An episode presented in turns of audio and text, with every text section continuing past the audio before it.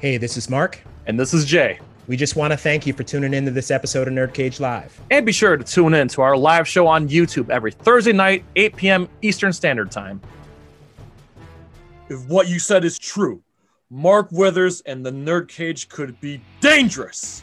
Hello and welcome. That's right, you're trapped in Nerd Cage Live. This ain't just a reaction show, but a debate show and a live discussion, everything that makes people like you and I tick. So thank you for joining us tonight. Please hit that like button and subscribe. I'm your co-host Jay St. G, coming to you live from Syracuse, New York, where Tom Cruise is from, and always with me, the warrior from Wakanda, the fiend from Louisville, Mark Weathers, What's shaking? Hey, what's going on, man? Super excited to be here as usual. And yes, today we are going to be talking about a classic in modern American cinema, celebrating its 35th anniversary this week. I'm talking about Tony Scott's Top Gun.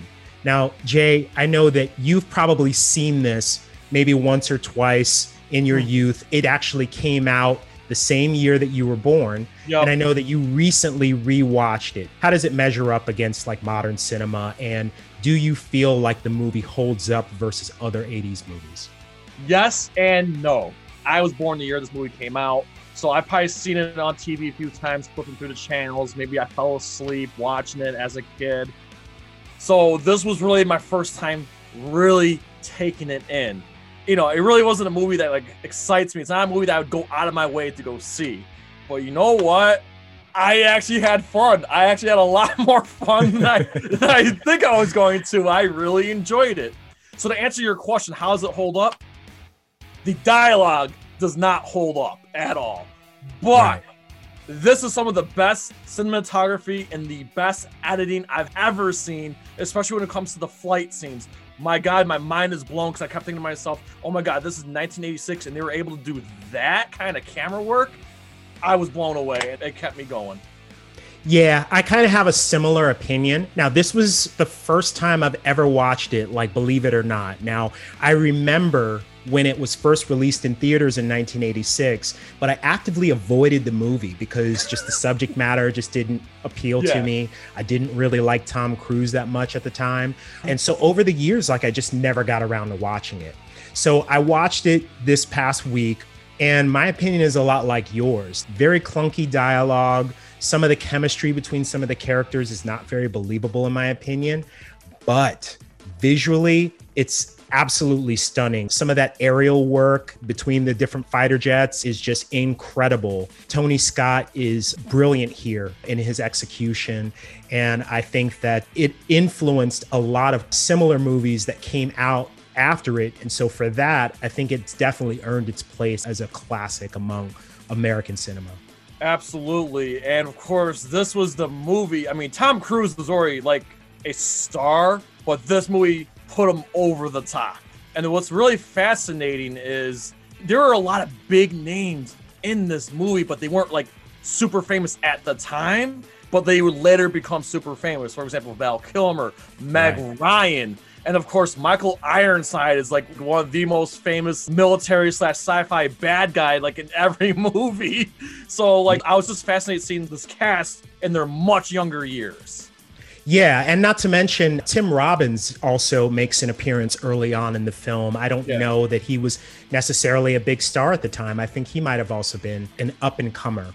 Also, Adrian Pasdar, which a lot of people may not recognize the name, but he was actually on Agents of S.H.I.E.L.D. I believe he had initially auditioned for the role of Maverick and was passed over, but the producers liked him so much that they actually created a role for him in the film. Another thing that makes the movie what it does, besides the amazing cinematography, the action, some beautiful shots in there, the music. Absolutely. Listen, as a kid growing up, I knew all these songs, but I did not know where they came from. So you know this is like one of the biggest movie soundtracks ever when you know these songs, but you didn't realize it was from a specific movie. It's just amazing that we go back all these lookbacks we did, starting with Mortal Kombat, New Jack City, and now this. This is like from an era where like movie soundtracks drove the movie. Yeah, I would agree with that. And there's some interesting stories about the soundtrack, particularly with the song Danger Zone, which is mm-hmm. probably the most recognizable song, one of the biggest hits of the 80s. That was originally meant to be performed by the band Toto. They ran into some kind of legal dispute with the producers of the film, and they were sort of excised from the project altogether. Kenny Loggins was writing a separate song called Playing with the Boys, which actually gets used in the volleyball scene when the producers came to him and asked him to sing Danger Zone, which had been written by Giorgio Moroder. Sorry, I'm a little tongue tied here. so he kind of decided that he would go ahead and do it. And it wound up being the second biggest hit of his career behind another soundtrack, Footloose. Oh, yes. Footloose is another one. Yeah, I apologize. My made any Footloose fans upset. But again, it's undeniable how big that soundtrack is. And you know what? These are not songs I go out of my way to listen to. But for this movie, when you watch this movie, when those songs come on on those certain scenes, it works right. perfectly. It doesn't feel out of place at all. It works. It makes me appreciate those songs a little more. Just saying. Right. now let's switch gears a little bit and talk about sort of the origin of this movie. Absolutely. Um, the movie itself was inspired by an article in California Magazine in 1983 called Top Guns. And it was about fighter pilots that were training at a naval air base in Miramar, California and it had some stunning aerial photography in it. It was a super interesting article, and it caught the attention of Jerry Bruckheimer and Don Simpson, who had just finished the movie Flashdance, which was a big hit at the time. They hired some screenwriters to sort of flesh out a first draft, and then they went looking for a director. They happened upon a commercial where a Saab 900 races an F 14 fighter jet the look and the feel of that commercial turned out to be exactly what they were looking for. And so they sought out the director, and it turned out to be Tony Scott, who is the younger brother of the now legendary Ridley Scott. And so they hired him on the spot, just on the strength of that commercial. And then they sought about casting. The role of Maverick was offered to Matthew Modine, but he turned it down because he felt that the subject matter went against his political beliefs. Oh. And so he oh. decided that he didn't want to be a part of that. They offer it to Tom Cruise. He accepts, and then they audition a number of people for the role of Iceman.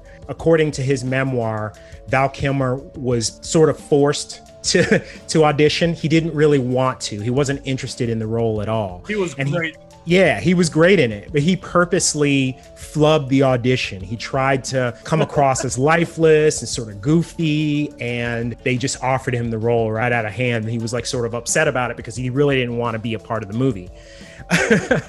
so there's that. And then the role of Charlie, that's played by Kelly McGillis, mm-hmm. that was actually originally supposed to be an aerobics instructor. But when the producers went to the real Top Gun, they met an analyst there named Christine Fox. She impressed them so much that they based the Charlie character off of this instructor. And that's the thing. I'm glad you shared this story because the another thing I can appreciate we live in a society where like everything's based on a comic, everything's based on a video game or a book or some kind of adaptation or a remake where this is basically an original idea and an original IP and like it was inspired by, you know, what you just mentioned there. It makes me appreciate what the movie is and where it came from. Yeah, I agree. And sort of learning these little tidbits here and there makes me appreciate the movie a lot more than just sitting down and watching it. So, what were some of your favorite scenes? What did you like about the movie the most, honestly? So I loved all the aerial scenes, particularly like the flybys and like the dog fights with the MiGs. I thought all that stuff was really interesting. What about yourself?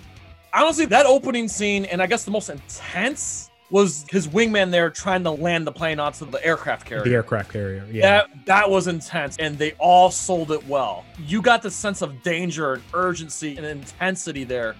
They sold it so well, and I'm just like, wow, this movie's like better than I expected, and like I'm not saying I'm walking out here like the biggest Top Gun fan, but I get it now. I understand why this is such a beloved movie.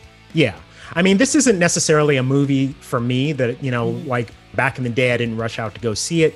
When I finally did see it, it wasn't like the best movie in the world to me, but I do recognize um, its contribution to cinema. And I do see what's great about it and what people love about it. I think that the influence that it's had on any kind of aerial cinematography, it can't be challenged. You know, Yeah. like I just recently finished up Falcon and Winter Soldier, and a lot of the scenes with Falcon, you can see where they took a lot of the influence from Top Gun. And so, for that reason, you can't really dismiss this out of hand. It is a beloved movie, and I definitely have much respect for it. That being said, I'm giving it a solid seven out of ten. It's not a perfect movie, but there's lots to appreciate. What would you give it? I'd probably do the same and give it about a 7 out of 10. I would say that if I'd seen this movie when I was 15 years old or 16, I probably would have loved it and it probably would have inspired me to join the Navy and become a pilot myself. Because I'm now older and I kind of look for different things in film and it didn't deliver on those things, that's what makes me feel that it's not a perfect film. But that said, it is a very good film and I do respect it. So, that being said, before we go, we ask you to pretty please like, comment, subscribe, ring that bell, and spread it like syphilis so USA, from Louisville to Syracuse, to all of our friends and fans around the world at Nerd Cage Live. Enjoy life, stay safe, and good night. Sayonara. Ooh, trying to get out of the nerd cage, are you? Well, before you go, hit that subscribe button. And if you're really intrigued, ring that bell. Thank you for dropping by. Until next time, tell everyone you know about Nerd Cage Live! Ah!